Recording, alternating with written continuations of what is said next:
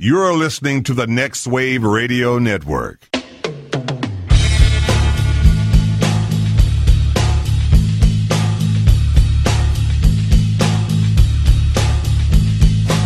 Everybody, you call it the robbery! You fucking big moan! And I'll execute every motherfucking last one of you! Who's, who do you think is the best lyricist in musical history? That's tough. Um, You know what though? That it is a tough question. Because Bare Naked Ladies. The best lyricists Yeah, aren't it's always bad. the best singers.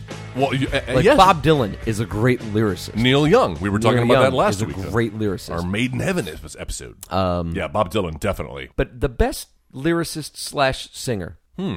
Who's the double threat? Oh, who can do both? Mm-hmm. Uh, is it cliche to put Ed Sheeran in there? Yeah, yeah, it is. It's, that's very cliche.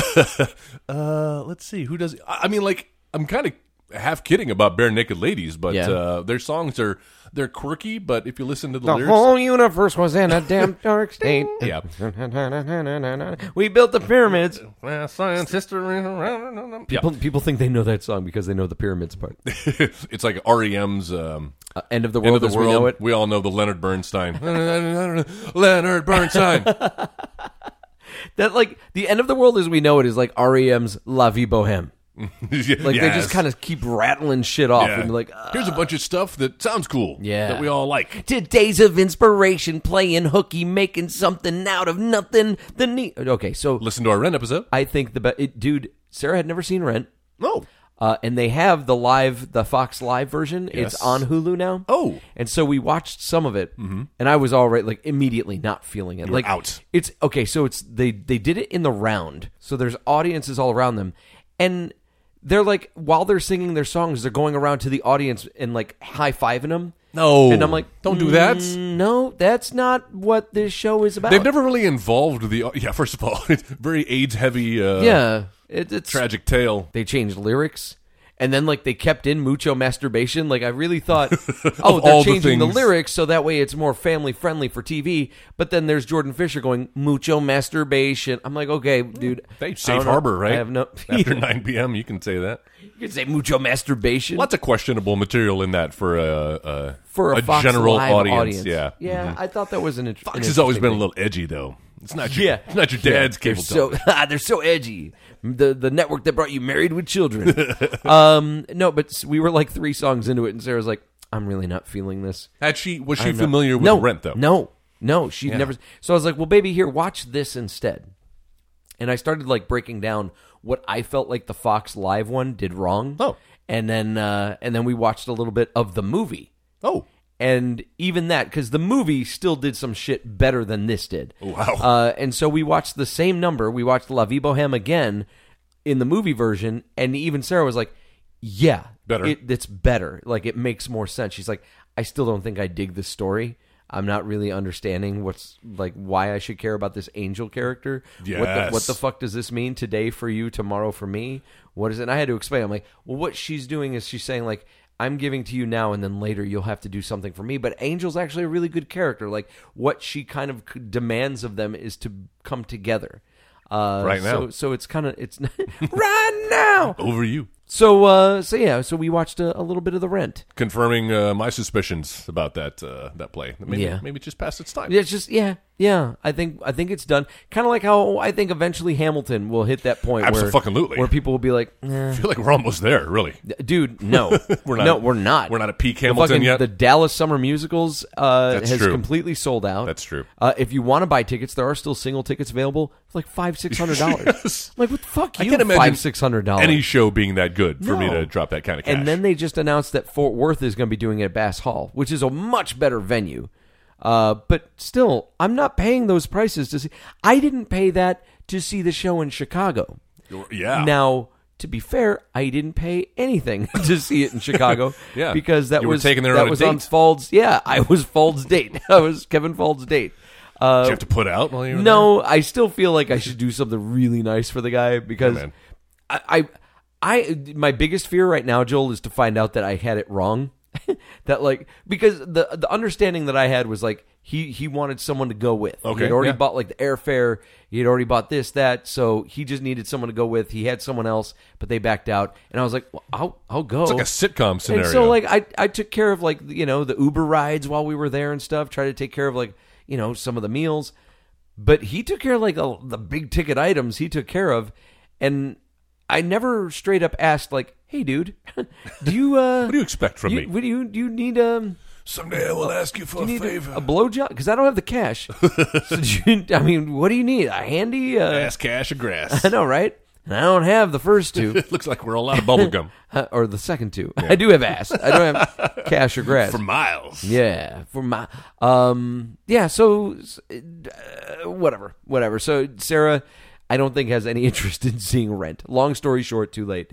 Uh, dude, saw the Lego Movie two Hey, over so the did weekend. we. Yeah, what did you think? Let's do a little mini review. Okay, wait. It, it, uh, Spoiler? Mm-hmm. let's, let's give it. Let's give it a rating from one to 10 in on three. One, two, three, Eight and a eight. half.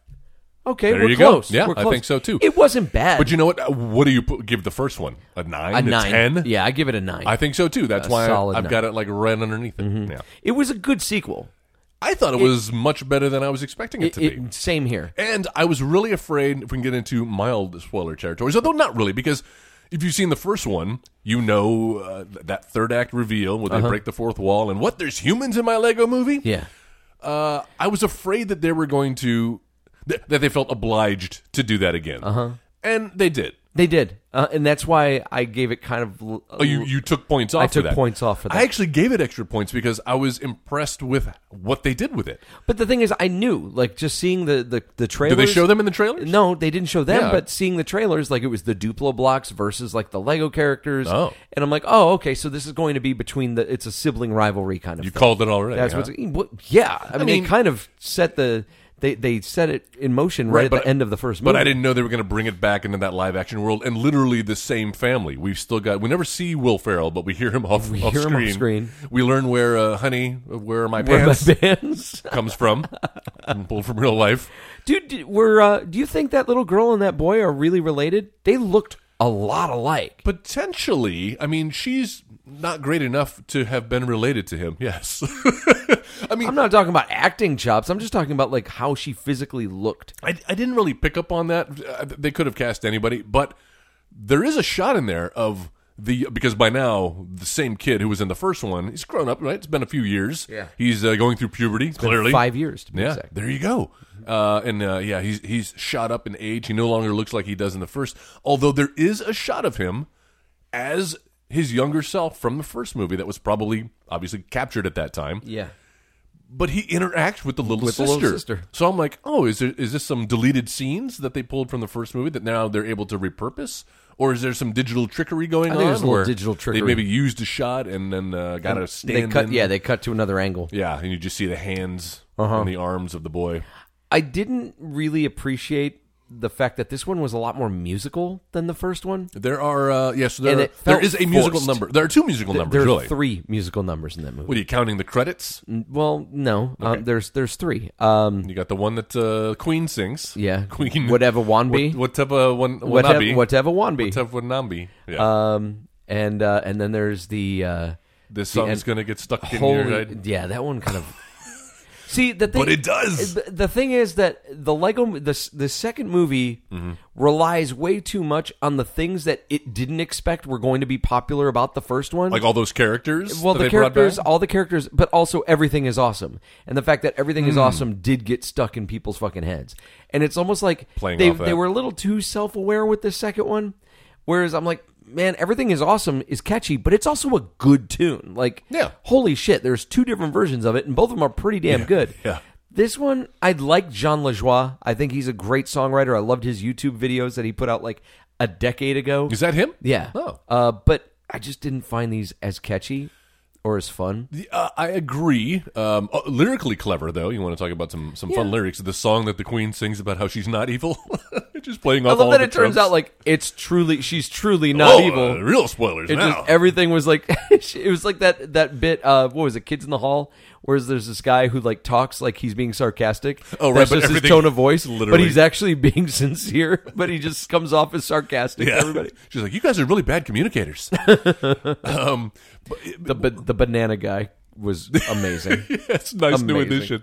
but what you're saying about uh, feeling forced, yeah, all of the characters, um, you know, the, the spaceman, Mm-hmm. uh, Unikitty, uh, e- even the pirate, like, I didn't Yeah. think they were big enough players in the first movie to warrant bringing them back when they just kind of have bit roles. Like, it really could have been just Lucy and Emmett um, and maybe one other character. Like, I, I They like all kind of Unikitty. s- I like the the I do too. addition of Unikitty. Okay, so keep And I loved Unikitty. when we met her at the beginning of this movie, where she was this Ultra like, kitty. ultra kitty. Yeah. that's great. And it's Allison Brie, so why not? yeah, you're a little biased there. I, yeah, I am. Um, but uh, yeah, they've they felt the need to bring those characters back, and they don't really have too much to do. Like, really, if you took all the lines and, and all of the things that those characters do, Mm-hmm. you could really roll them into one. the new characters are way more interesting. Agreed. Yeah, Yeah, Uh, Rex, I love. Uh, Fuck, Chris Pratt doing his Rex best Kurt Dangerfest. Russell impression. He is right. Oh, for real, you can dude. totally t- hear the. Uh, the I like to inflection. think that like Chris Pratt was thinking back to Guardians. I think 2 he, I absolutely and going, think that's a oh, I'm callback, totally doing Kurt. Yeah. I'm totally gonna do his voice. and he's doing it. That's right, kid. and the fucking uh, Velociraptors. Oh my They God. would steal the show. Without even saying uh, a line, all in other one. subtitled. Yeah,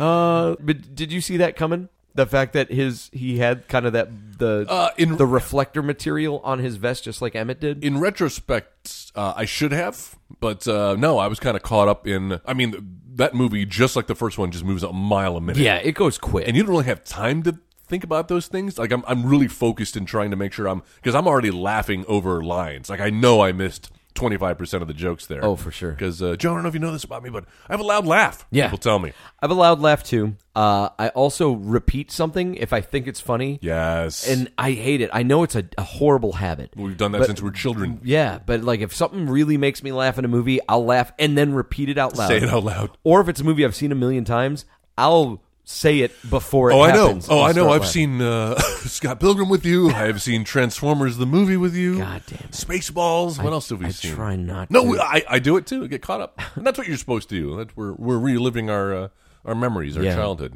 But not a bad movie, man. Like No, I really don't good. understand why it, it it didn't perform well the first week What? of the box office. The Lego Movie, Yeah. Did it hasn't- not? No, no, it, it did horribly the first week. Interest uh, up against what? I don't know. Uh, glass, probably.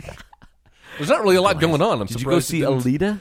Uh, you say that like I had plans to go see that. elite. No, Mm. no, I, I don't feel like I'm the target audience for that. film, Uh, well, I because did. I have pubes. I did go see uh, another movie Actually, I don't. Have. on Valentine's Day. Oh. Uh, I was so originally by yourself? I was gonna. Yeah, I did. Yeah. by myself. no, it's true. I was going. I- Such a romantic- I had talked to Sarah about taking the day off, about all both of us taking the day off and going and kind of having a whole day together, Aw. and then going to dinner that night.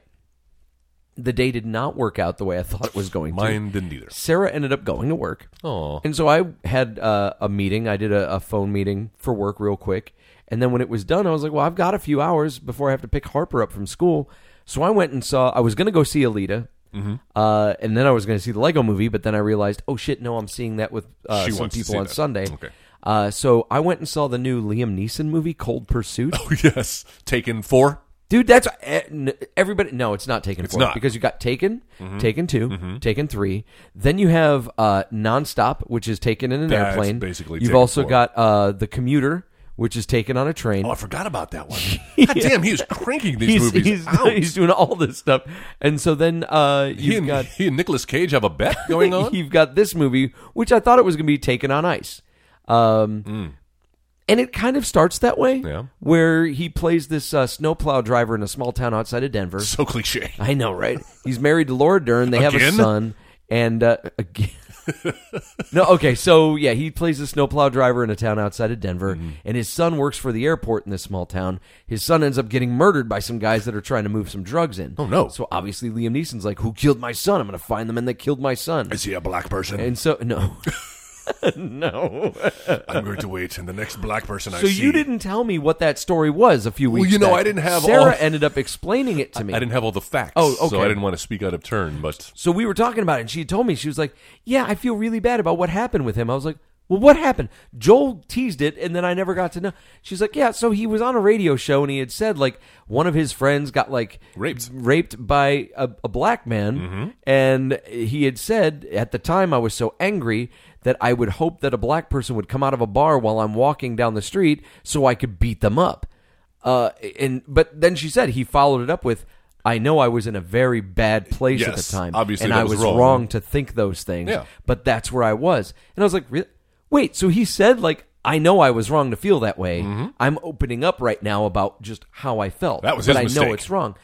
It, that's his mistake. But god damn it, people! Like, I what know. the fuck? This man? is the same things with James Gunn. Yeah. I mean, this is something he he had thought he had done things long ago. Long apologized for them. Liam Neeson maybe he was telling this story as somebody who had uh, recognized that uh, that was a, a bad frame of mind to Yeah. Mm-hmm. be in, and is was opening up as being very honest. And then uh, yeah, so you, there's no room for that in today's so society. fucked up. Apparently, It's so far. So back to this.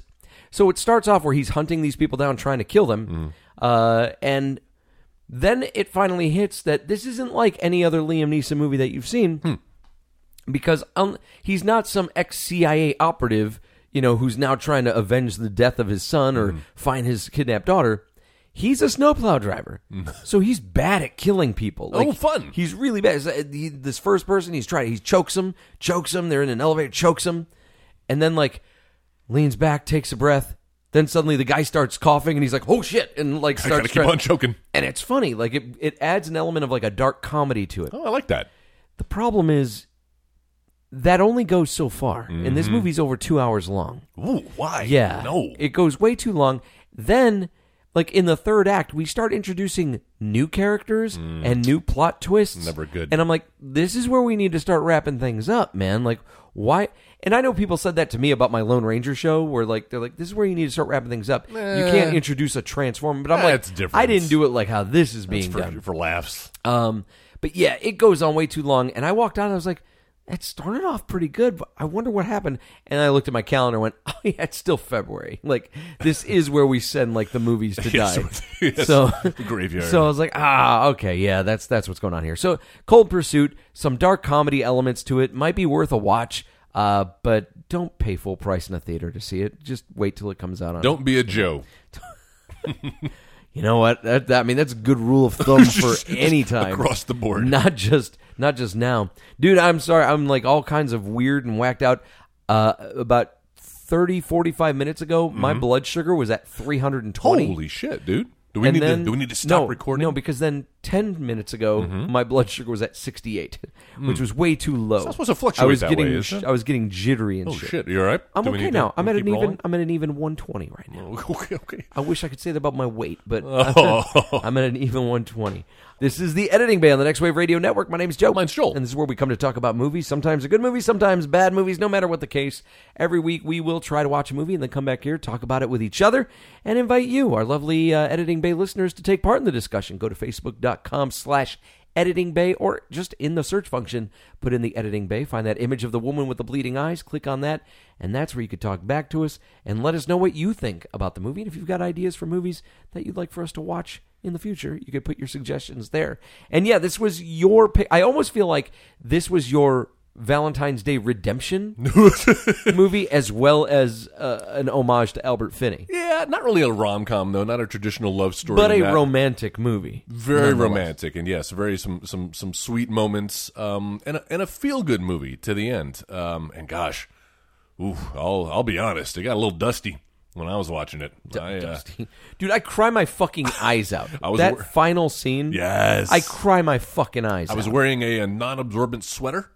And you, usually when you cry, like it's absorbed by the cotton that you're wearing. This Yeah. one was just like all the way down to the jeans. Oh, man. It yeah. just looked like I wet myself That's- after that's watching Big common. Fish. I, oh, is that what it was? That's what that Well, Ewan McGregor is quite handsome and charming in this. Yeah. doing his horrible Southern best accent. Southern accent. Well, His- for a, a Scotsman, horrible Southern accent. not bad. I'll tell you, man, British people doing Southern accents Yes. is something that annoys the piss out of me. The scene with uh, he he shares scenes with Helena Bonham Carter, and it's like Who? What? What foreigner can feign the southern accent well, the worst? Is she British? Oh yeah, Is she? Oh, She is? absolutely. You ever heard her Okay. talk? No. Really? I always In thought she was. interviews? I always thought she was Madonna British Oh, right, just fake. Yeah. No, no, she really. Uh, because she's really good. Yeah, at, like, she like dissolves in into the Fight roles. Club. Her character in Fight Club. there are a couple of lines in Fight Club though. If you listen to her, the delivery. um, Yeah? yeah. It's, It's been a while since little I've off. Hmm? seen that one. Coming soon. maybe? Uh, no, 2003's Big Fish, directed by Tim Burton. Yeah. Uh, this movie had a budget of 70 million, brought in in the box office 122.9 million dollars. Not bad. Um, it came out the same year as Finding Nemo, Lord of the Rings: Return of the King, Mystic River, Kill Bill Volume One, Monster, Lost in Translation, American Splendor, Pirates of the Caribbean uh, or Caribbean, however you want to say it, Curse Mm-hmm. of the Black Pearl, uh, School of Rock, Last Samurai, X Two, X Men United, Mm. Hell yeah. Old School, Hulk, The Matrix Reloaded, and The Matrix Revolutions, Mm. and Bad Boys 2, and movies that we've talked about that came out that year Daredevil, Ooh. Mm. Bad Santa, and Love Actually. Oh, look at that. Yes. What was the number one song in 2003, A lot Joel? of good movies. Let's see. Two, mm, uh, 2003. uh, Is that uh, Nora Jones, maybe? Come Away With Me? Dude, you, we learn a lot about what your musical tastes What I are was listening to in As 2003. opposed to what the number one song is at the time. well, it's probably some Backstreet Boys It was bullshit. not Backstreet Boys, and it right. Mm-hmm. wasn't Nora Jones. It was 50 Cent in the club. Should have Oh, known. Yeah. It's by the time I got off the Oh no! pop it was- train. Boom boom tsh, boom boom tsh, boom boom tsh, boom boom. If I'm in the tsh, boom, club. Mm-hmm. boom tsh.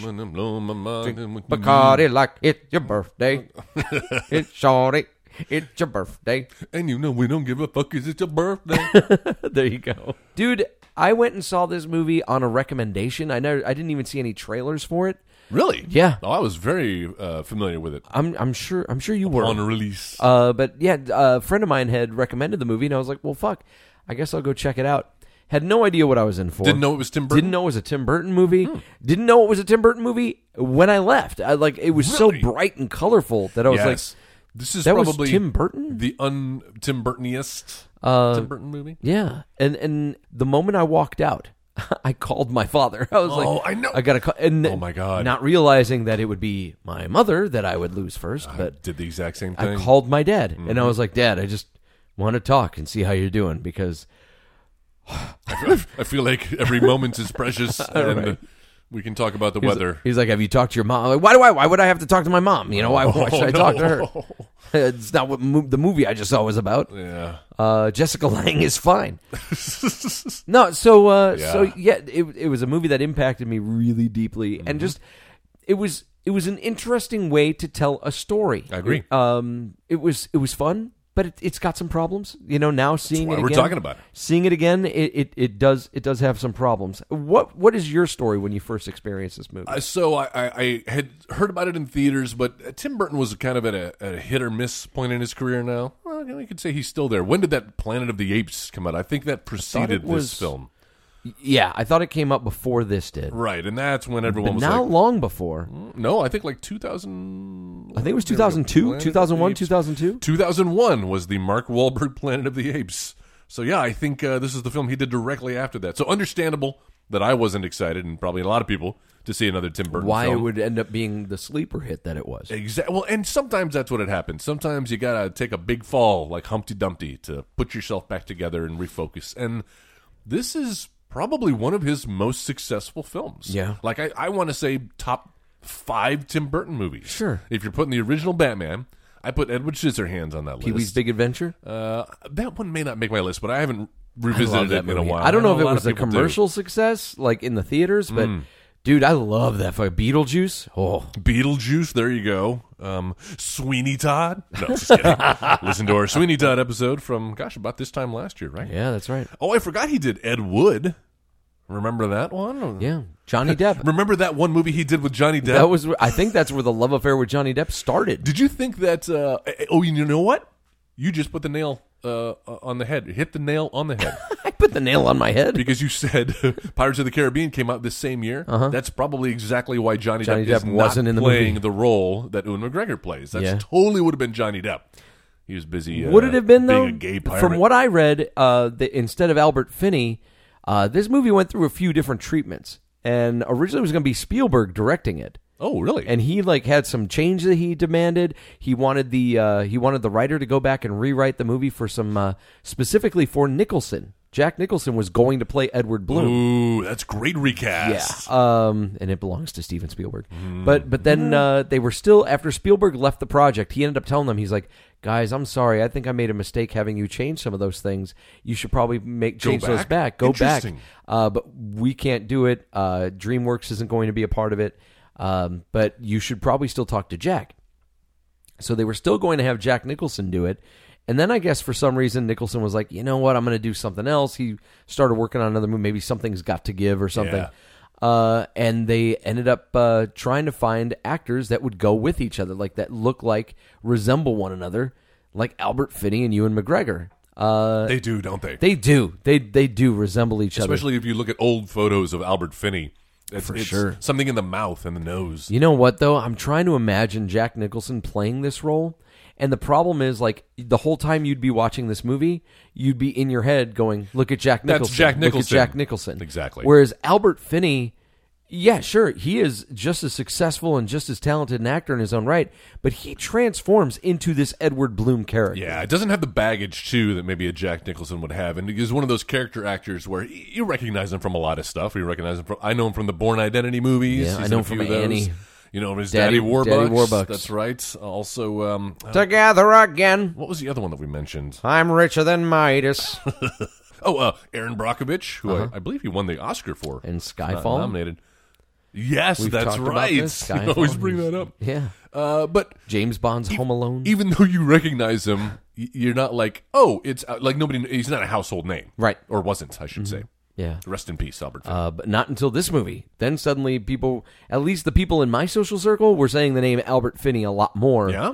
after this movie came out. He's great in this. He's so charming. He nails his character uh, from the beginning. He pulls off the uh, the southern accent, the Alabama accent, Yeah. way better than Ewan McGregor does. Yeah, well, you know, he's starting off with an American accent, right? Let's also talk about the chemistry he has with Jessica Lange. Oh, the the scenes moments they that share they together. share are so genuine when and she powerful. crawls into the tub with him Uh-huh. when he's I'm drying out. was drying out. That's the only Albert Finney I can do. And she her reply to that is I don't think I'll ever dry out, meaning I'll never have enough tears. Yes. Or those tears will never It's cease. so ah so touching Mm-hmm. um even if we want to talk like extend through the cast um I like Even- Allison Loman. i don't You don't like her? i think allison loman is the weak link in this movie interesting. Really, I thought she was really strong with what she She's- had to do. seriously has like this 100 yard stare No. constantly uh No, I, when I she think billy, breaks down, when she billy finds crudup out. i think is really great Yeah, he, I was surprised with him too because he's usually kind of like a zero for me. Uh-huh. Like he's he's I loved him in Almost Famous. I thought he was That's really good in true. that. He's I great in liked that. him in Watchmen as Doctor Manhattan. I thought he did a good, Good job. role there. But the problem is with Doctor Manhattan, it doesn't require a whole lot of uh, empathy or emotion, yes, and it's almost like, oh, there's something he could do. Yeah. kind of like Malin Ackerman. You know, she. that whole film. but uh, but he's real. I, I find him very sympathetic while also frustrating in this movie, but not frustrating in a bad way. Like I understand his journey. Uh-huh. I'm frustrated with him. Uh huh. Yeah, uh, and I, I think he plays all of those scenes right. It's a, it's a it's a good balance between you know having respect and obvious love for his father, but Sure. also this lifetime of being frustrated and and um, hearing all the same stories over again. And he knows. He knows what the beats are, and you can see, you know, that one scene when they're sitting at the dinner table, Yeah. and his new wife, uh, Marion Cotillard, who I think is just fucking a- amazing in this. I didn't role. realize. Uh, it- w- apparently, this was like her first real like Hollywood film. Uh, so I didn't remember her. I didn't know that was her. Uh, seeing it originally, of course, now from Inception and uh, every other Chris Nolan film, basically. Yeah. That that the bad Batman movie. so now you now you recognize her. Now I recognize her, and then just going back and seeing just what like life and all the little moments, all the little looks. Yes. Tim Burton is really disciplined in this film. And I think it's a compliment to say what you said that it doesn't feel like a Tim Burton film. No. Aside from some of the more fantastical elements and of course the the, the costuming, Uh-huh. um, this could have been this could have been directed by a Spielberg. Sure.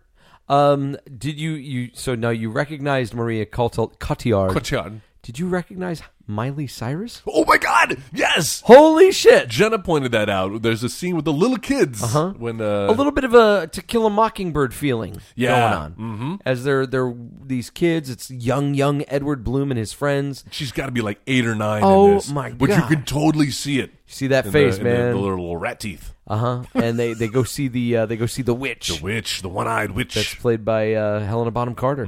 Dual roles for her. It's uh, you know, there's a lot in this movie that makes you think. Uh, there's a there's almost like a a Greek kind of tragedy sort of DNA that goes into this movie, like the way that the stories are told and the imagery, and almost what things maybe are supposed to represent. Like going to see the witch, I felt, and I'm I'm probably reading way too much into it, but trying to think along the lines of Edward Bloom as he's telling these stories, he's trying to tell his son like these very basic things, but he's giving it a fantastical twist. Right. Now, just to go back to the, his son thing, I understand like the frustration of like I never really got to understand. I never knew the real story behind things. Mm-hmm. I just feel like kids don't kids aren't like that. Like I think that young William Bloom would have probably been, you know, really entertained by his dad in those stories. And and they allude to the fact that he was, but it wasn't until he was like ten or fifteen, and then See, he I started feel like to realize. ten is still too young That's a little to young. be like, oh, I'm done with this. But when you start getting made fun of, when you start feeling the social, the peer pressure, uh, when when you realize that oh, your dad is kind of a a charlatan, like uh, maybe he's stretching the truth a little bit, and you're finding out the truth not through that source, not through Uh-huh. your hero. You're learning that your your role model is a fake. I Yeah. could see how how that would flip in your teens. I guess I just that information made me want to see more interactions leading up to it, like in the flashback sequences, more interactions of like, Dad, just tell me what really happened. Yeah. You know, let me see some of that before we get to the moments where things are starting to break down. Not that those scenes don't work in the context of this movie, like they still work where they have their like, Dad, you couldn't just fucking tell me. You just but I wish I could have seen a little bit more of a build in that respect. Uh, but getting back to what I was originally going to say, there were a lot of things that he he talks about that Edward Bloom tells in his stories that I, I feel like are supposed to be, uh, you know, uh, metaphors for other things, like visiting the witch and how like he and his friends saw the way they die in her eyes, like that. That's supposed to represent like something happened that night where he recognized his own mortality. That was the night childhood ended, and and I'm like, instead of telling his son the boring story about like how he realized, you know, his his childhood was done. He realized that someday he's going to die. His mortality. He gave him this like fantastical Yeah. story instead I looked behind the witch's eye and Uh-huh. saw my own future. the uh, the story about going to Spectre the first time when Mm-hmm. he, he joined the James Bond villains. Uh, no, that, that he went to Different- Spectre. different Spectre, different Spectre's that whole deal with Spectre is very confusing to me because like every, they're like, oh, you're you're here. We were expecting you, but you're early. Mm-hmm. Uh oh, okay. And uh, and so you originally get this idea, at least if you're if you were thinking like I was, that he's dead Yeah, he died. So is he trying to tell Will at some point like he had a brush with death and he was too early so he couldn't stay. That would have been great, but the Jenny character actually exists. she's a real person. We find out later on. so yeah. is it that he Also played by Helena Bonham He Carter. met this young girl that he had feelings for and the fact that he had feelings for her and almost stayed would have killed his future Mm-hmm. his like relationship with his uh, yeah. Mm-hmm. relationship with his wife. He wouldn't have had his son. Yeah. So that was his brush with death, where he showed up too early, uh, and he he couldn't be with her then. And then he came by later after she had already married. Yeah, and it was too late. Mm-hmm. It was too late at that point. Um, but it was like that paradise. Like at the beginning, it was like that look that it seemed that relationship with her could have been perfect. It could have been that could have been perfect, but that would have been settling. And so he couldn't settle. Mm-hmm. He had to move on. Then he came back around when it was like, oh, okay, now I see the the seams and, and I see like you know the cracks in the facade. Uh, I don't know, like that. It's it's all these things that these stories make me think of. That I'm like, uh, what could this mean? you know, is there yeah. a deeper meaning for this? very thing? open to interpretation.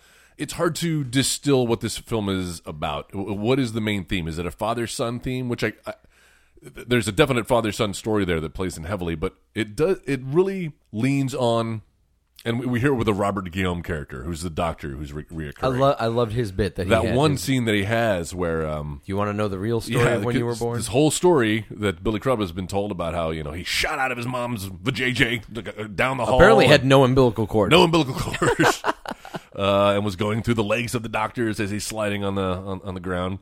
And then later, when we find out, you know, when when Robert Guillaume was the doctor who delivered him, is telling adult Billy Crudup, "Oh, actually, it was at three o'clock in the afternoon. It was a fairly easy labor. You know, Mm-hmm. your father wasn't there, but." Um, that's You came a week early. you came a week early. Yeah. Yeah. and that's the story of your birth. And he's like, I, but I, if it I was would- me, I'd have picked the fish. I probably know, yeah, that there was a wedding ring in a inside of a fish. I love the cadence that Albert Finney had when he told the stories because he had the same thing when he's he's talking to Maria Cotillard about Yes, the like, parents the parents in the Congo. and, and he's like, you know, no, not just that, but all about like you know, uh, a bird came to me and said your aunt's gonna die. And you know, I, wo- I told my parents, and they're like, "Don't worry, it's all fine." And then I woke up the next morning, and my aunt had passed away. And then the bird came to see me again and said, "Your daddy's gonna die." And I told my parents, and my parents were like, "Don't worry about it. There's nothing to worry about." But my father looked like something, and you know, st- someone had stepped over his grave, and he'd been watching behind his back all day. And he came home, and he was like, "I had the worst day. You wouldn't even believe it." And my mother said, "My day wasn't any better. The milkman died." Like just the fact, like it's this very sincere and very honest and stoic delivery of this, which is the ultimate dad joke. You Uh, know, yes, like, it's, absolutely. It's an amazing joke, and it hits because of that delivery, because of that cadence that we've become used to. The only time where it gets a little weird is when it stops being Edward Bloom's story, and it's when Jenny is telling the story. Th- that happens a couple of times. Yeah, um, th- there's a point where I think even the, the mother takes over telling the story early on. Yeah. uh, and so we hear, kind of hear different narrators talk about, but they're all recanting the same tall tales that uh, that he has told them. Not a short one. No, yeah. Uh, I I dig it, man. I dig this movie. You know, there there really isn't a whole lot. I mean, there there are a few things here and there, very minor uh, uh, observations and criticisms, but overall, this is a strong movie. Still holds up. it does a good job of balancing the two kind of different storylines because it's very easy to. I- I, I found myself upon rewatching. I remember the the scenes taking place in present time with Billy Crudup, maybe being the least uh, interesting in the film. Of course, when I saw it, you know, I was in a different place, and it's like, Yeah. oh, Tim Burton. Yeah, look, at, there's Danny DeVito as a uh, circus leader. She's out of your league. Here's I love doing a much better accent, maybe, Maybe. than somebody else. Maybe maybe not. You've got the twins, the Siamese twins. You've got all these um, elements that would make up a, a traditional Tim Burton film, the kind of visual eye candy that, that draws you in. But this second time around, like the most dynamic scenes for me were the ones between the father and son. Yeah. And, and old Albert Finney telling these stories to his new daughter in law. This is Albert Finney's movie, man. But what a perfect way to kind of celebrate his life Oh and yeah. death. Um, Oh yeah. he, I mean, but he shines in this movie. He really like, he's- does. He carries this thing. Not that it he needs to, because you've got a lot of competent, a lot of strong performances. Mm-hmm. But he is so good, so compelling that the fact that like that you can feel the way you feel by the end of this movie. You know, this amazing the amazing story that he's told about his life. But the fact that, you know, he had touched so many people and that ultimately his son finally gets it. Yeah. That fucking part, like, You can see it at it the goes end. from being goofy and funny to like, let's get out of here, Right. And they dri- they're driving out of the fucking. But how when they sweet is show that? up at the riverside, and Billy Crudup is holding him, and they run down, and everyone is there. All the people from the stories that he's told, the Siamese twins, like the giants. I just, I, I yes. lose it. That's I- when it starts. Be- and I think it's because, dude, like, isn't that what we all want? Yes, th- Isn't that what we all That's want? exactly what I said. When we go, we want, we just want people to like. And I think one of the strongest visuals of it is as they're rounding the corner and coming over the hill, and everyone just starts bursting into applause. and and you see the POV from Albert Finney's POV as he's walking past, and the Yeah. giant is giving him the thumbs up. yes, and uh, the the dude, soldiers they go by the soldiers, soldiers. and they all salute him as they go as he goes and, uh, by. Steve Buscemi there. We haven't even talked about him as the poet. who I think is actually Edward Bloom's Tyler Durden in his stories. Hmm, interesting. I think Edward Bloom robbed a bank. interesting. I yeah. think he at, at least attempted to rob a bank. I like that because yeah, when when he shows up in Spectre early on, and uh, is it- what's the name of the poet that uh, Steve Buscemi's playing? Uh-huh. Oh, Norther Nor- Norther Winslow, or Winslow something like that. Yeah, yeah. Dude, when they're dancing and he just kind of shows up over the guy's bed. spinning around, jumping around in the background like an idiot. But I love that uh, that that he's he's gotten stuck in paradise, and he he ca- he's a poet, but he can't write the fourth line. Yeah. roses are red, violets are blue. I love I- I Spectre. love Spectre. and then that's it. But there was something kind of ethereal about him that, like, maybe it seemed like maybe he wasn't even there. Except that we we do find out that he was a real But we person. do, too, yeah, when we- exactly. 'cause- so we kind of have the two funerals, right? We have the, the the imaginary one that Uh-huh. Right. Billy Crudup is telling his father, and that's great. The, the the last fifteen minutes of this film is just like waterworks Mm-hmm. because all these all these years, you know, he's been tired of his dad's stories. He doesn't feel like he knows him. And now he's finally kind of coming to understand. He's like, maybe the stories are more interesting. It was his way of communicating. Well, not and not just that. He's getting to write the final chapter He's- of his father's he's, story. He's taking over the mantle, Yes. and I can kind of see a future Billy Crudup and his son or Th- daughter. I mean, they even show that at the end where the, his kids are playing in the pool. That's right. And he's like, "Dad, wasn't it this?" And he's like, "Yeah, I think so." Like, yeah, It's that- carrying on the big he, fish he stories. Gets it. He gets it at that point. Yeah. But yeah, that he's he's getting to f- help his father write the final His chapter father tells of his story. Uh, him, "He's like, how does it end? Right? yeah. How do I go? yeah. How do I go?" Oh my god. And he's like, "I don't know this story, Dad." And he's- he he just encourages him to tell it anyway. And the, the Albert Finney line where he's like, "Story of my life," yes, Uh. and like, oh, dude, God, But you're right. What you said, like that's that's what we all envision. That's what we all want Mm-hmm. to to see all the people that were in our lives that we touched that touched our lives. Yeah. be there at the end and To give us send that us off. that thumbs up. Yeah, that good job. yes. You did great. and then when we have the real funeral, and that's when I get chills too because he's realizing as. We see Danny DeVito show up. We see the giant. We see the Siamese twins, but they're not actually connected. They I were like- just and the giant isn't as big as he no, was. yeah, everything's Yeah. Mm-hmm. a little more uh, uh, realistic. He was drawing from reality, telling these stories instead of just flat out making things up. Right. And you, you, the look in Billy Crudup's eyes as you see him start to recognize these people Uh-huh. in uh, th- that he'd only heard about in tall tales. Yeah, yeah. Yeah. The, um, who was it that um that Josephine points out? Like they're sitting there at the at the graveside, and she looks over and sees someone. I can't remember who it is. I think it's the Siamese Is twins. it the Si- oh yeah, it is the Siamese twins because they're sitting there and they're talking, And you see them that's side where- by side. They're side by And side, then and, that's one of when them Steve walks Buscemi away. shows up and walks away with one of them. yeah, and you realize, oh, they're they're two separate folks. On IMDb, somebody marked that as a goof. They're like, "Oh, great, they messed that up," and someone corrected them. They were like. No, dude. like that was intentional. They were supposed to show that they weren't actually conjoined twins. Whoops! Well, first time somebody said something embarrassing on the internet. Then turns out, mark your calendars, folks. There we go. Uh, the um Probably the last time though. you talked about the Danny DeVito thing, and uh, when he in the movie where he turns into like a werewolf or whatever, Yeah, and I, I love the metaphor that that is because uh, Albert Finney uh, accompanies it with this line: "Everything we thought as wicked or evil were just lonely and lacking of social niceties," and it's like. Yeah, like that. That is that is perfect. That's a perfect way of like you know t- telling this story, this illusion of you know, yeah, I, I could just say, yeah, the guy was kind of rude, and he was he was um, uh, he had no patience and he, he had no time for niceties with people. Instead, I'm going to tell it as he was a werewolf. He was a wolf that I had to tame. You know Mm-hmm. that that's so much more color. Li- Like Robert Guillaume said, like I would rather have that. prefer that version. That would be a gr- that's a great version.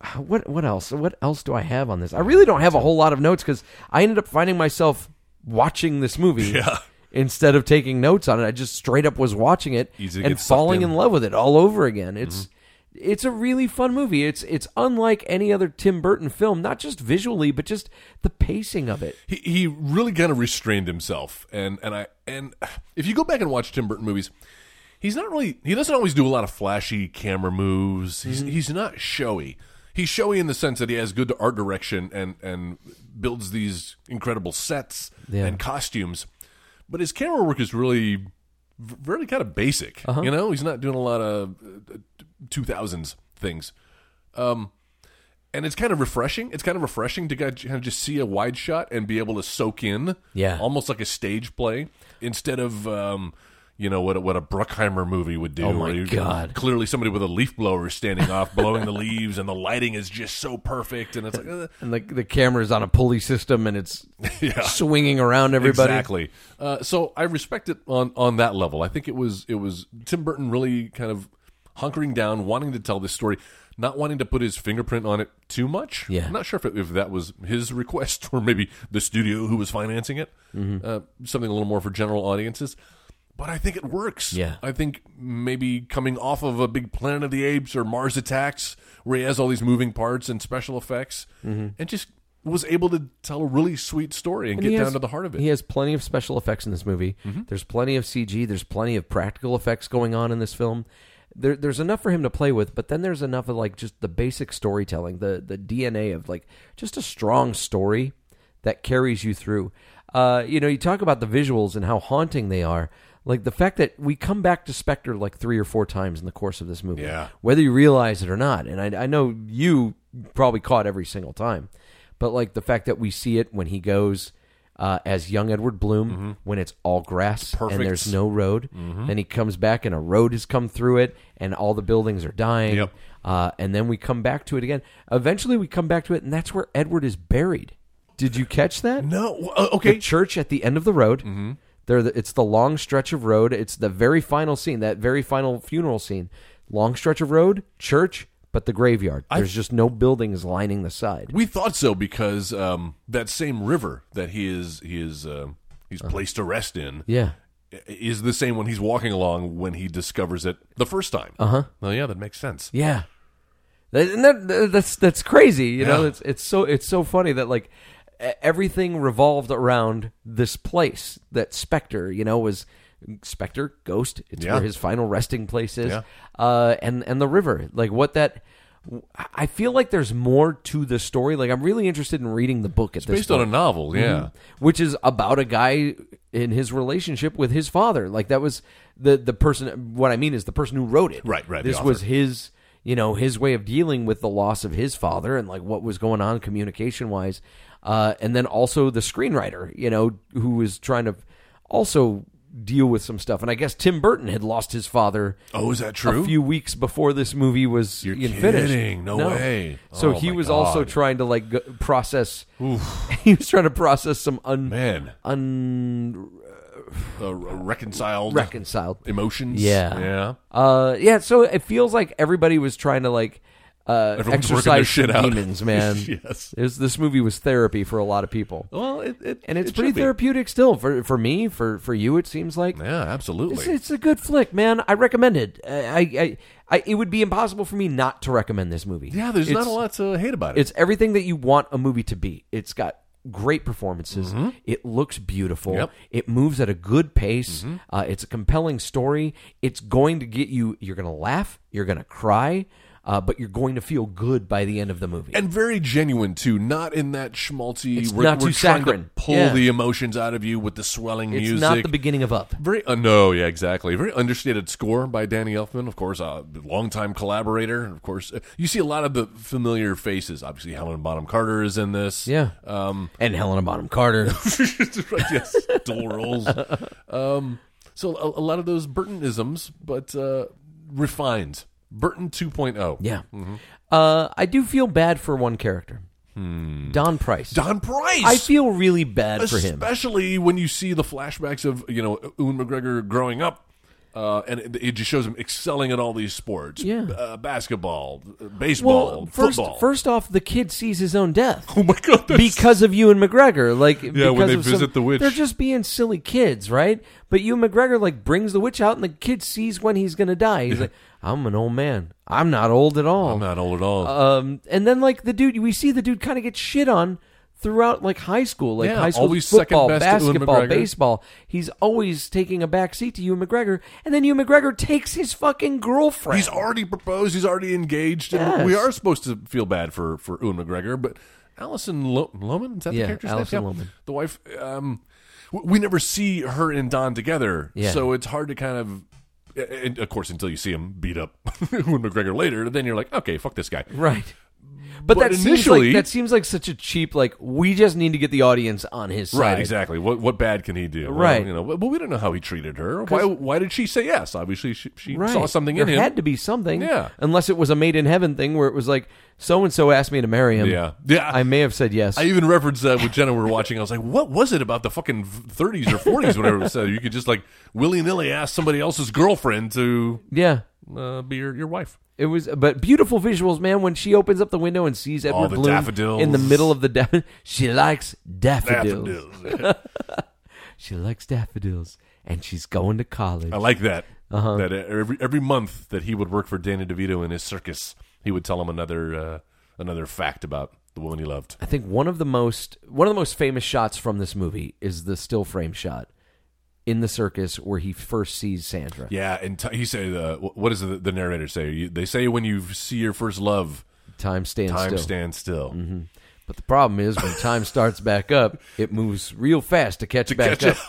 up. All the cars pulling out of the Just parking leaves. lot, him chasing after them. It's, very clever. It's so beautiful, and you know you could you could point out all you want, like somebody you know blinking in that shot, or the fact that the girl with the hula hoops was holding the hula hoop up real high in the far shot, and then in the close up one it was low, so, Mm-hmm. so he, could, climb through. climb it. through. Who cares? That- It's that's the interesting thing and the fun thing about a movie like this is that. You can't get stuck on the details Mm-hmm. because the whole movie is about exaggerating the details. Exactly. So it could be whatever it wants to be. and as soon as you realize that and kind of let go and just let the story wash over you, it's that much more enjoyable. I enjoyed this the second time more than the first. Yeah. because um, it can it could be a little meandering Uh-huh. upon that first viewing. You're not quite sure what the purpose is. Who are all these characters? Characters show up and then we never see them again. Yeah. and it's not until that end, that culmination, you realize, oh, w- this is all part of a larger story that was being told the entire time, and every every chapter was important in its own way. Sure. you just have to get through that hour and forty five minutes. Yeah. before you realize. What do you think it meant that Jenny lived in the same house as the witch? There's something Not sure what that's to make going of on that. with the fact that he like he buys the town to f- to save the town, and then he fixes the house. There's there's a redemption, like there's there's a story of redemption that's supposed to be thrown in there. Like I wonder if he did cheat on his wife. I, I wonder that too. He is almost too perfect of a character Uh-huh. when we're seeing it in the flashbacks. Although it's the Helena Bottom Carter who is telling the story at that point, so she's a little more of a believable narrator than Uh-huh. than uh, Edward Bloom. Edward Bloom. Yeah, but she still tells the story as if a giant pushed her house f- straight. Uh, true. that could have been in Billy Crudup's head. He's filling in the blanks and Yeah. and knowing uh, how his father would have told it. I Um, guess that that's the interesting thing about Big Fish to me at this point is to try to decode what's going on in the actually story means. and figure out okay, what does that actually mean? I had that thought too that it's a little too perfect that maybe he wasn't completely Mm-hmm. faithful. Um, and he, the Billy Crudup character even says, growing up, you know, my dad wasn't there a lot. He was on the road a lot. Yeah. it's almost like he had a second family somewhere else. Like he didn't actually want us. Yeah, Yeah, that's- And and and you see that alternate lifestyle, what could have been. Um, yeah, I, I like that idea that it's a bit of redemption Mm-hmm. um, because he, when he shows up, Inspector, everything's great, and he leaves, and it's almost like his leaving caused it to become this dilapidated. Like maybe the first time he was inspector, he did have a relationship with Jenny. Not that she was the child Jenny. Mm-hmm. Yeah. Maybe that's we we are led to believe representation. we were led to believe that Jenny was a young girl when actually she was a little bit older, old Mm-hmm. enough for them to have a relationship.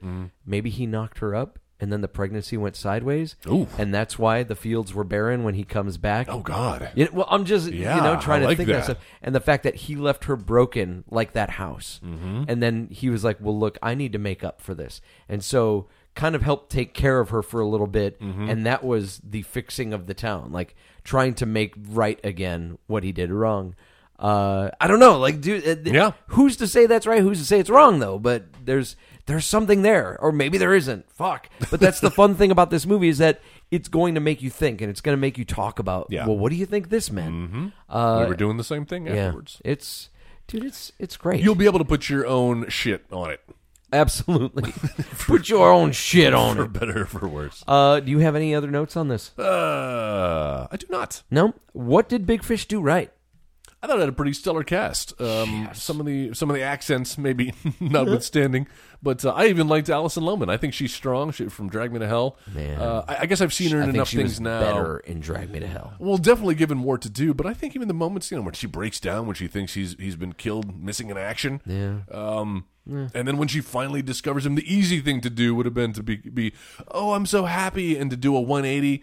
But when she sees him through that that uh, laundry, the, the blowing in the wind, the curtain, th- that's not what her reaction is. She breaks down because of the emotion. She's Mm-hmm. crying. Obviously, the tear, tears of joy.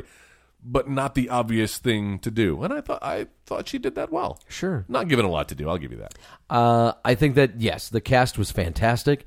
Uh, what I think Big Fish did right, what it did the best, I think is just telling a compelling story. Like telling this, just eh, we see so many movies that just get that basic bit wrong. That like they just don't even have a compelling story. That it's almost like it starts with an idea of like this would be a cool scene to film, and then try to build a whole thing around it. Whereas this was like and I think it's the fact that it, it's something that came from the heart from both the original writer, from the screenwriter, from the director. Like everybody had a a connection, an emotional connection to what this movie was trying to say. And so they put their hearts into it. Everybody involved, even Allison Lohman, put they put their hearts into this movie. And and it it almost feels like because they did, the cast did as well. And then you get that performance like from Albert Finney, like this damn. really just heartfelt and raw and emotional performances. You know, I I love the bit with him and Billy Crudup, and he's like, "What do you want me to say, Will? Who do you want me to be?" Yeah. And Will's like, "I want you to be yourself." But the fucking thing is, he is. Yeah, he's like, "I'm That's what telling he's you." been. this is who he is." Through my prism, but this is you're my not life. Uh-huh. accepting it. You're the fucking problem. Yep. Uh, and the fact that even in those those discussions, you could tell the character of Edward loves his son so much, like more than anything. It's uh, it is such a touching movie, and uh, I don't think there will ever be a time where I watch this movie and I'm not emotionally invested, Mm-hmm. and I'm not a fucking sobbing ma- dude. Like I'm It was- seriously, it was like, bad. I don't. I'm not doing like the cool guy cry at the end No, of this I movie. ugly cried. Like I am. I was sitting in bed watching this on my phone while Sarah was doing schoolwork in the other room, and I'm watching this movie, and that ending starts up, and I'm I was, cl- yeah. And the box of Kleenex had to come out. It was rough. like doing that shit. It, it's it's such a powerful film, and I think important. It's an important movie. It, it's it reaches that emotional plateau that very few films do, and very very few Tim Burton movies. do. Exactly. Your life will be better having seen this movie. Absolutely. What did Big Fish do wrong? Uh, you know, the, the plot line, the story, um, is a little meandering, and and that's to be expected with a a story about a guy telling e, events of his life in sequential order. It's easy to fall into, and then this happened, and this happened, this happened, and not having that context until you get to the end of what it all means and how it all fits together. It going through that journey while all of the stories are are um, e- entertaining in their own right. You you don't really see how the pieces are fitting together um, until so it, it requires the audience to have a little bit of faith. Yeah. And, and, and a director who maybe has spoiled some of that goodwill. Sure. Uh, in some of his other films, Planet of the Apes, listen to you. uh, listen to our Planet of the Apes episode from Oh, God. a couple of years ago now. Not the reboot Planet of the Apes. This is the still need to Mark see that last one. Wahlberg. Ooh man, it is. I haven't it's seen a it. hard watch, but damn, is it? it- yeah, need to see it. good Got to series, complete that man. trilogy. Sure is. Um, so, so th- that's the that's the main complaint that it it uh, it takes a while to show its hand.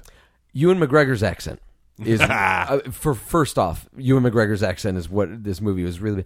I guess uh, part of part of the development and building of the Edward Bloom character, like I kind of got sick of hearing about. I was just too ambitious for the town I lived in. I was just too big for this little town, and I'm like.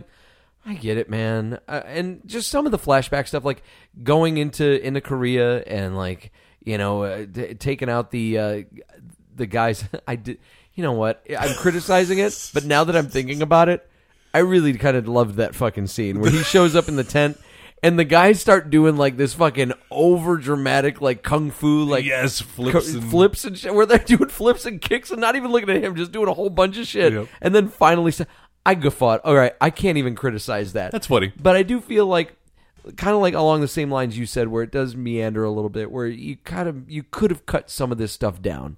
And, and I think that comes from the fact that the first time I saw the movie, the most, like you said, the most entertaining stuff was the flashback stuff. Whereas now, the stuff I'm more engaged in is the modern day, like what's happening in the present.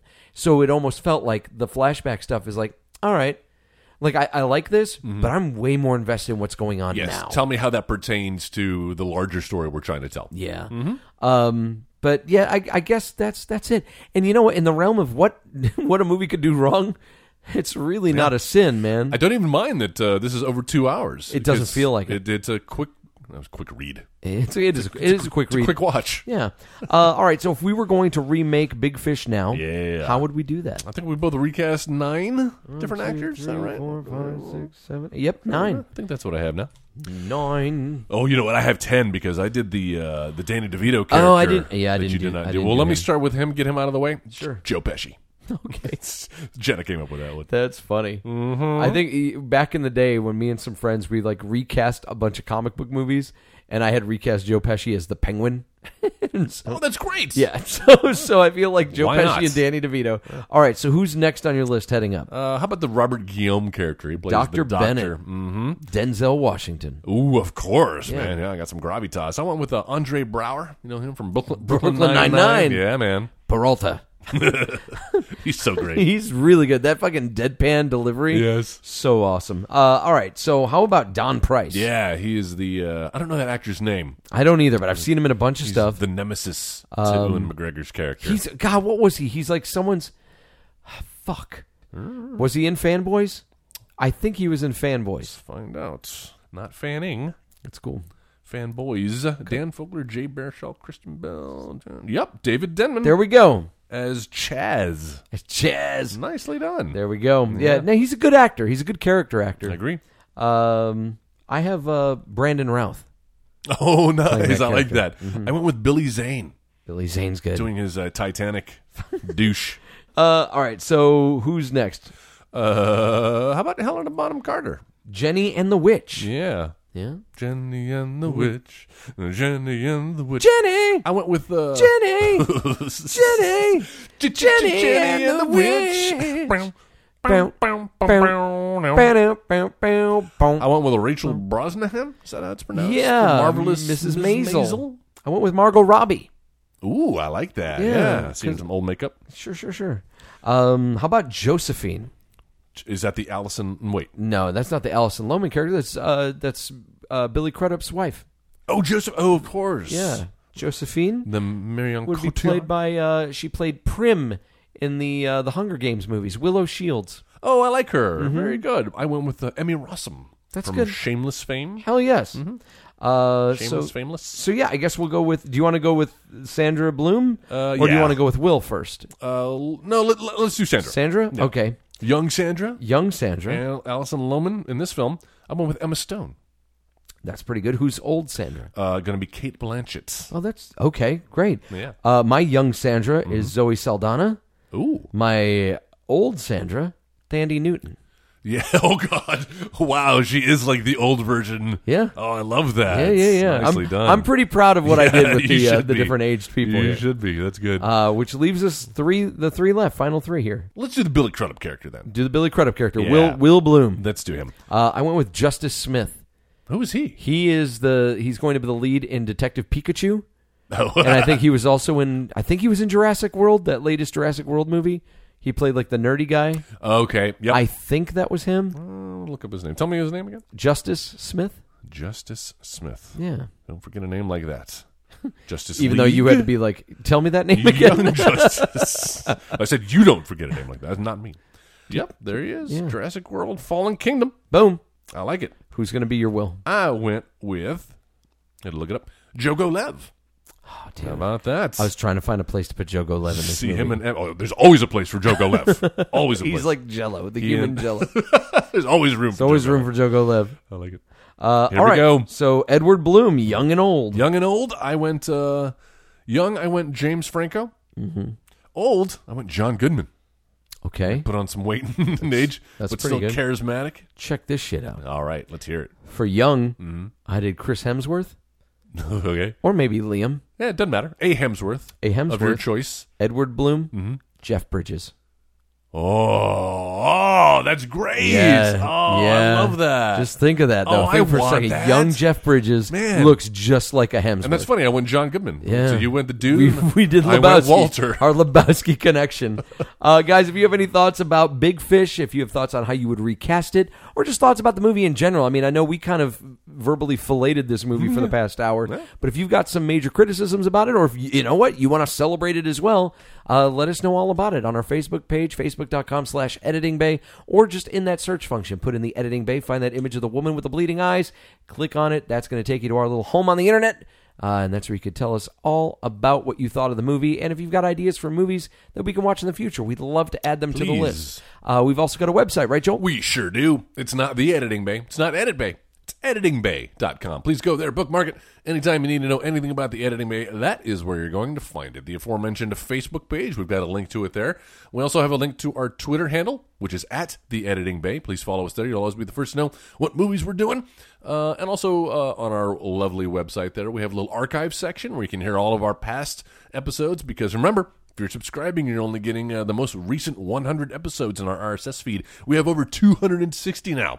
Uh, this being number episode 261.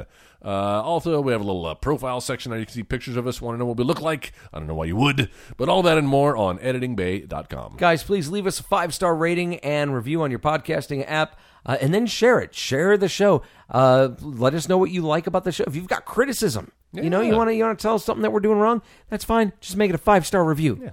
All right, We'll You- reread no, it. no reason. You know, you don't have to give us three stars. That's not gonna. I'm gonna turn into Jay Barry. was gonna say, Oh, why are we in, I mean, uh, look, you can give us four. well, that's not gonna help anybody just make a five star review and then we can share it and you can talk to people about it and if, if there's something you don't like tell them what your criticism is but then tell them to listen to the show Oh, I never get tired of that. toothless How to train your podcast. how to train your burnson hey, what do you think of that? Uh, that's gonna be we're, How to Train Your halloween i'll be the kid you be the dragon uh, yeah leave a five star rating and review we'd really appreciate that what were you gonna say What do you think about that uh, third How to Train Why? Your Dragon movie? why Because what, that seems like i- seeing the trailer it seems like such a straight to video kind of thing It does, doesn't Yeah, it? it really It's does. Mm-hmm. already like a TV show, right? They've already kind of broached Oh, yeah, that. yeah. I never saw the second one, even though I hear it's good. That first one I think is fantastic. I just can't bring myself to watch them. But uh, Yeah, the I'll second tell you one's what, pretty good. I- th- I remember this seeing third that. one makes a hell of a trailer. Like uh, they've been showing that trailer on every movie that I've seen in the last month. I, s- I- I think, and Yeah. uh, man, I'm, I'm into it every time. It is a good trailer, Mm-hmm. uh, but I'm just kind of like I'm watching that trailer and I see the part where like the uh, uh, the father character is like, somewhere out there, there's a land of dragons, and you know what, son. I believe you're destined to find. I'm like, how did that happen? Wait, in the first one, you were all about I hate dragons, kill the dragons. yes, and also you weren't that proud of your son. He was kind of Uh, I turning out to wonder be. if that's supposed to be his grandson. I wonder if that's like, oh, that's not even him that he's talking yeah. to. Mm. I wonder if it's, yeah, Feels because like a little retcon. it does seem a little retconish though, right? But uh, but no, that's I guess that's Rent fine. it. Wait for it to come on Netflix. you go. Perhaps. Uh, all right. So um, what what else is there? We've got. Uh, what are we going to do next week? Well, yes, just to announce next week. Well, this was my pick, so uh, the the ping pong ball is on your side of the torch, table. The torch is in my hand. There you go. Uh, all right. So I know there's a lot of people that listen to this podcast that love anime. they dig anime. I'm still laughing at you th- saying there's, th- a, lot of people, that listen. Yeah, Uh, they dig anime, and you know what anime fans love more than anything? Akira. When American filmmakers Uh-oh. try to make movies based on their properties. Oh, that never goes well. properties that they love. Uh, it's a losing one, battle. One such beloved property, Dragon Ball Z. oh, Yeah. yes. So um, there was a movie that came out several years back, a live action film uh, starring Chow Yun Fat, which was called Dragon Ball Evolution. Yeah. We're gonna watch that, and then he- we're gonna talk about it. I didn't realize he was in that. Yes, he is. Uh, and we're also going to have a guest, uh, a, a friend of mine, used to work for me at the radio station. Now we are coworkers at this new job. Cool. Uh, Tess, he is a huge Dragon Ball fan. Uh, in fact, went and saw that Dragon Ball Broly movie that was uh, released in the theaters a couple Oh, weeks back. Uh, was is a huge fan of that, and when he came back and was giving me rave reviews, I was Oh. like, "Yeah, but how does it stack up to Dragon Ball Evolution?" and he looked at me and went, "Dog, fuck that movie. And I was like, Oh. I'm glad you said that. You need to be on this podcast. because we're gonna watch that movie and you're gonna come talk to us about it. Hey, also in this film, Emmy Rossum. Yep. My recast. But yeah, next week we're gonna watch Dragon Ball Evolution, not streaming on any of the major stri- uh, sites, uh, but I'm sure we can probably find some kind of a uh, you can pirated rip, copy. rip Joe's disc the way I did. you didn't though, Uh, well, no, didn't I? because it was a it was a oh, Blu-ray. because it's Blu-ray. Yeah. I don't do DVDs. And so you, I need you to find a copy of it online somewhere done and done. because we have to give it to Tess. All right. I will send you a link. All right, sounds good. Probably do this off the air. Yeah, let's cut this out. so, guys, join us next week. We're going to talk about Dragon Ball Evolution. Uh, Jeff, thank you very much, sir. Joel, always a pleasure. Pleasure's all mine. Guys, we'll catch you next week. Running around, robbing banks, all whacked on the Scooby Snacks. You've been listening to the Next Wave Radio Network. That's fucking gold.